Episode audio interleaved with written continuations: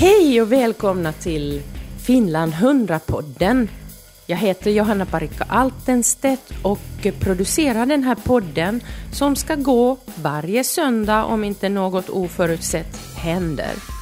Och här är vi nu igen. Hoppas att ni har en trevlig, trevlig helg och fantastisk söndag där.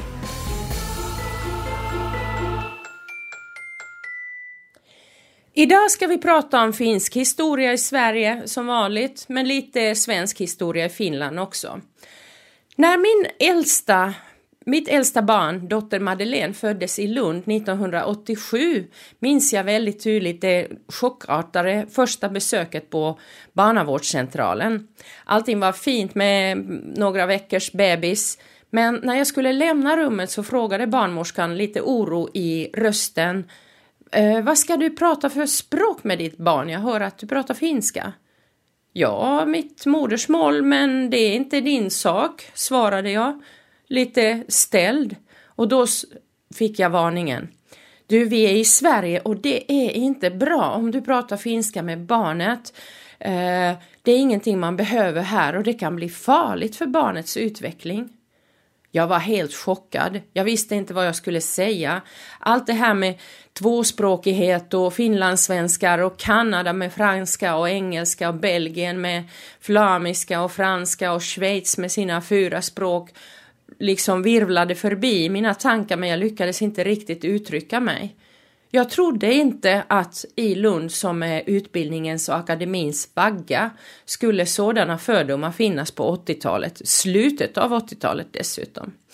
Senare när jag pratade med en vän eh, som har tvillingar och eh, som födde dem ungefär samtidigt då i Göteborg så berättade hon att exakt samma sak hände henne.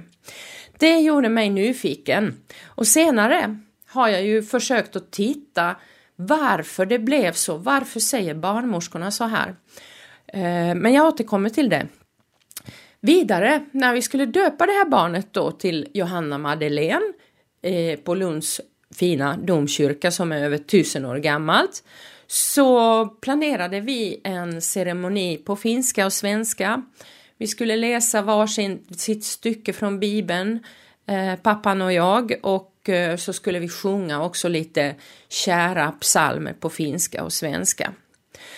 Det var ett helsike att hitta en tvåspråkig präst. Till slut hittade jag en fantastisk kvinna i Helsingborg.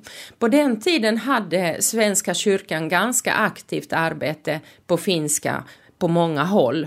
Eh, de tog det här med integration och Sverigefinnar på större allvar på den tiden än vad de gör idag. Hur som helst, vi fick tag i prästen och bokade kyrkan och datumen var äh, spikade och äh, korten, inbjudningskorten skickade.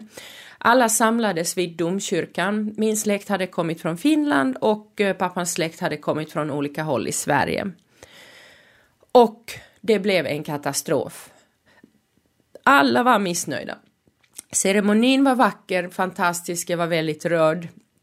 Och prästen gjorde ifrån sig väldigt, väldigt bra. Men vad som hände var att uh, den svenska släkten var helt förskräckt över att man talade finska i Lunds domkyrka. Och den finska släkten var helt förskräckt över att man hade en kvinnlig präst i Lunds domkyrka. Då hade inte Finland ännu kvinnliga präster. Det tog mig lång tid att inse alltså att detta jag möttes av var inte en slump utan ett symptom av någonting. Och det var ju därför jag började leta efter orsaker till dessa konstiga fördomar mot finska som är ändå grannspråket. Grannlandet i öster har varit en del av riket under, ja, så länge Sverige har funnits som stat och nation tills 1809. Så jag började luska i det här och upptäckte bland annat då att på 60-talet när man då revolutionerade både lärarutbildningen och många andra utbildningar så passade man på och slängde in lite teorier som var skrivbordsprodukter som var inte testade vetenskapligt överhuvudtaget och har inte stöd någonstans. Till exempel att hjärnan skulle ha på något sätt eh, begränsad kapacitet att lära sig språk. Eh, och eh, då modersmålet skulle ta så stor plats att man möjligen, normalbegåvad människa kan möjligen lära sig ett par andra språk, gärna fina västeuropeiska språk, eh, franska, tyska, engelska, spanska eller så. Men att, att försöka klämma in dit sådana här skräpspråk som finska, det var liksom enligt den här teorin helt hopplöst man bara skadade då barnen. Det är oerhört bullshit, skitsnack och, och, och det borde dödas en gång för alla men jag misstänker att det finns fortfarande spår av den här läran i olika utbildningar i Sverige.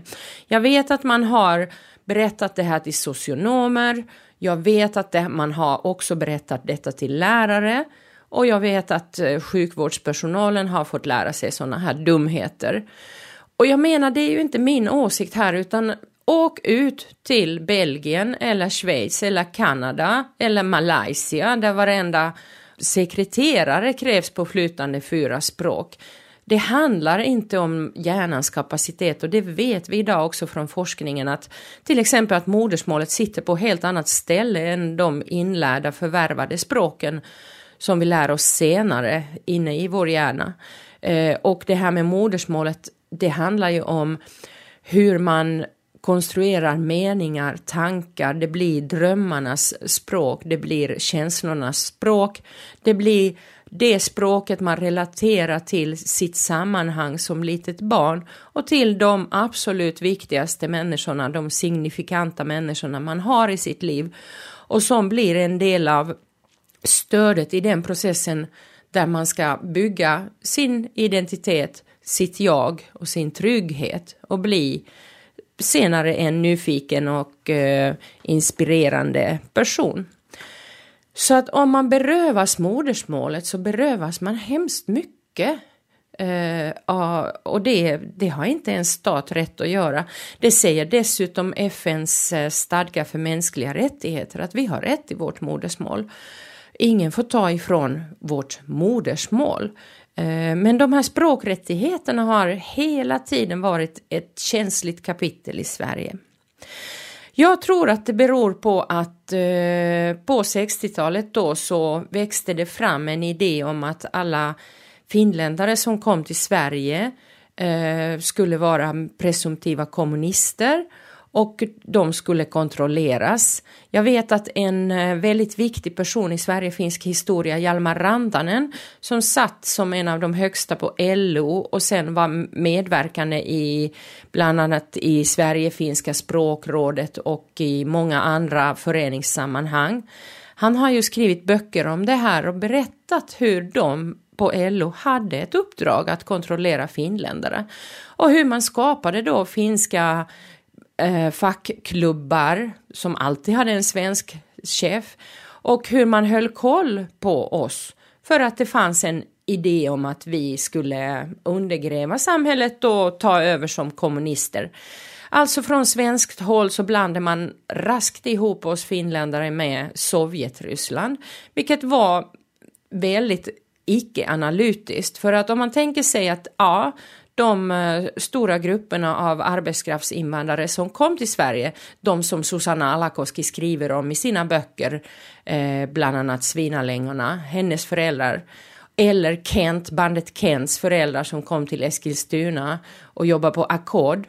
De flesta kom ju från landet, inte från urbana förhållanden, utan från landet. Det var landsbygden som led i Finland och där det fanns väldigt eh, lite jobb och det var fattigt. Det var de som kom hit och det var oftast då folk som hade röstat på agrarpartiet, det vill säga Centerpartiet. Så det fanns en borgerlig ådra i väldigt många människor. Och dessutom då hade Finland ju krigat mot Sovjet och eh, det var enad Finland mot Sovjet så att eh, bara ett par årtionden senare att man skulle helt vänt kappan och tyckt att eh, det här Sovjet var ändå ett himla bra uppfinning och bra land. Det är ju absurt. Men så gick det till i alla fall, det vet vi. Eh, tyvärr berättas det väldigt lite om den här historien om arbetskraftsinvandringen till Sverige och om hur man också ville kontrollera språket och finnarna. Eh, dels att det är säkert medveten strategi att inte berätta för mycket, men också därför att eh, historia har ju inte varit någon hit i den svenska skolan. Man har alltid tagit sikte på framtiden och eh, trott att, att man kan liksom göra om sig hela tiden, bli modern, ännu modernare. Men sanningen är ju att om vi inte har med vår historia och vågar bemöta det eh, med öppna ögon, det är våra rötter, då vet inte vi vilket håll vi ska gå, vilka vi är. Rötterna sitter ju någonstans i mullan och är väldigt viktiga eh, för att hämta in näring och eh, få resten av eh, organen växa. Det är så med människor också och med nationer. Det här är en lång story så jag fortsätter igen om en vecka. Då ska vi prata lite om eh, medeltidshistoria. Du har lyssnat på Finland 100-podden med mig, Johanna Parikka Altenstedt. Vi producerar i Malmö på Umami-studion och producerande bolag heter Ice Cream Consulting AB. Ha det så bra och jag önskar er en underbar dag. Hej då!